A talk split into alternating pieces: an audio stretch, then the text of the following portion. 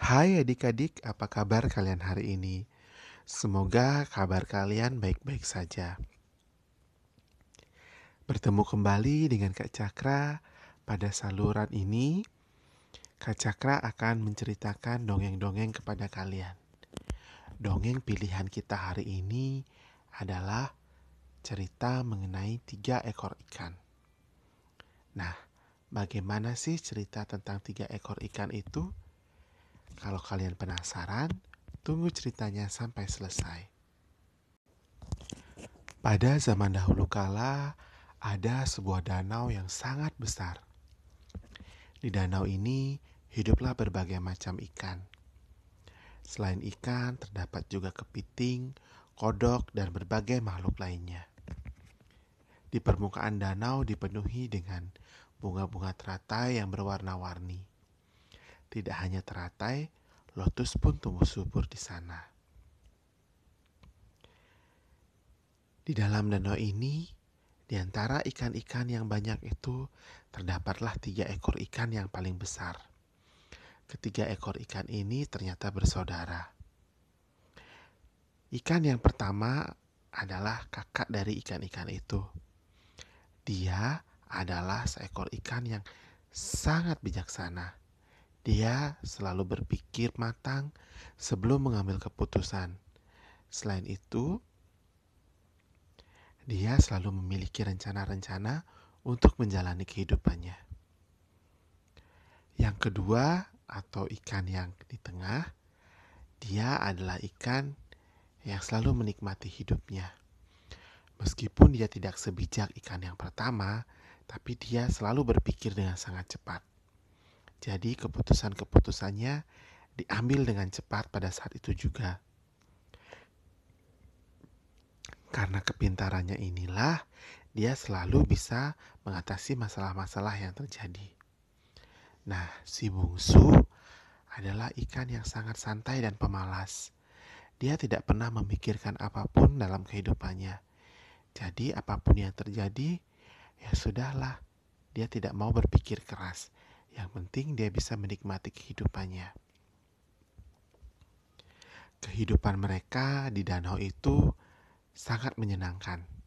Makanan pun banyak tersedia.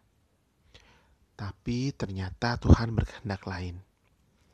Kehidupan yang tenang di danau akan berakhir karena dari ikan-ikan yang hidup di sungai terdengarlah kabar bahwa para nelayan akan datang ke danau tersebut. Mereka sudah tidak puas dengan tangkapannya di sungai. Ikan-ikan yang tertinggal di sungai pun adalah ikan-ikan yang kecil. Jadi mereka akan pergi ke danau untuk mendapatkan ikan yang lebih besar. Cerita ini akhirnya sampai ke telinga ikan-ikan bersaudara tersebut.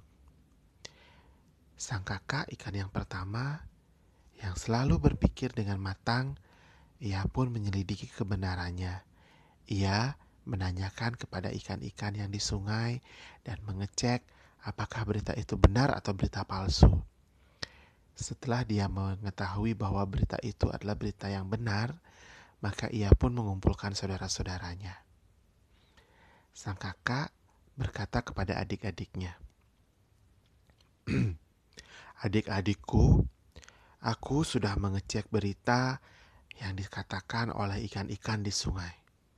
Ternyata berita itu adalah berita benar. Para nelayan kini akan datang ke tempat kita untuk mencari ikan yang lebih besar. Aku sudah memikirkan hal ini matang-matang. Ada baiknya bahwa kita harus melarikan diri dari danau ini. Kalau tidak, tentu saja kita akan menjadi tangkapan dari para nelayan. Kemudian si kakak pun mencari jalan keluar ke sungai dan mencari danau lain untuk tempat tinggalnya. Adik yang kedua merasa dia tidak perlu melakukan hal itu. Selama dia bisa berpikir dengan cepat, maka dia akan selamat. Sedangkan adik yang ketiga dia malah acuh tak acuh. Biarkan saja kalau nelayan datang. Toh dia tidak mungkin akan tertangkap. Masih ada banyak-banyak ikan lain yang ada di danau itu. Mungkin dia akan selamat dan ikan-ikan lainlah yang menjadi korban. Hingga keesokan harinya ternyata berita itu benar. Datanglah para nelayan membawa perahu kecil mereka dan jaring yang sangat besar untuk menangkap ikan.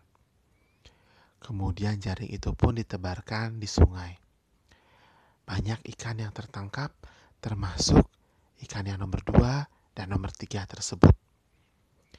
Begitu diangkat ke dalam perahu, ikan-ikan itu pun menggelepar-gelepar. Kemudian si ikan nomor dua berpikir dengan sangat cepat bagaimana caranya agar ia tidak tertangkap dan terbunuh. Maka saat ia melihat ikan-ikan lainnya menggelepar, dia pun berpura-pura mati dengan diam saja. Para nelayan pun mengambilnya dan meletakkannya di perahu. Mereka melanjutkan pekerjaannya untuk menangkap ikan-ikan lain. Begitu si nelayan meninggalkannya di perahu, ia pun meloncat kembali ke dalam danau dan mencari jalan keluar dari hulu danau itu ke sungai, kemudian mencari danau lain untuk tempat tinggalnya. Ikan kedua pun selamat karena kecerdasan otaknya. Nah, Bagaimana dengan ikan yang ketiga? Ikan ketiga dia merasa bahwa dia tidak mungkin tertangkap. Tapi ternyata dia tertangkap. Dia pun melawan, meronta-ronta dengan sekuat tenaganya, menggelepar-gelepar, berusaha melepaskan diri dari genggaman si nelayan. Karena dia menggelepar dengan begitu hebatnya, sang nelayan pun merasa kewalahan. Dan dia tidak ingin melepaskan ikan yang begitu besar. Maka diambilnyalah sebuah tongkat dan dipukulnya kepala ikan itu hingga ikan itu mati. Akhirnya tamatlah riwayat ikan yang ketiga. Adik-adik, itulah tadi cerita mengenai tiga ekor ikan. Semoga kalian bisa menikmati ceritanya. Nah, pelajaran apa yang bisa kita dapat dari ikan-ikan ini? Yang pertama, kita harus selalu mengecek kebenaran berita yang kita dengarkan. Kalau berita itu pantas dipercaya dan berasal dari sumber yang benar-benar bagus, maka kita bisa mempercayai cerita itu.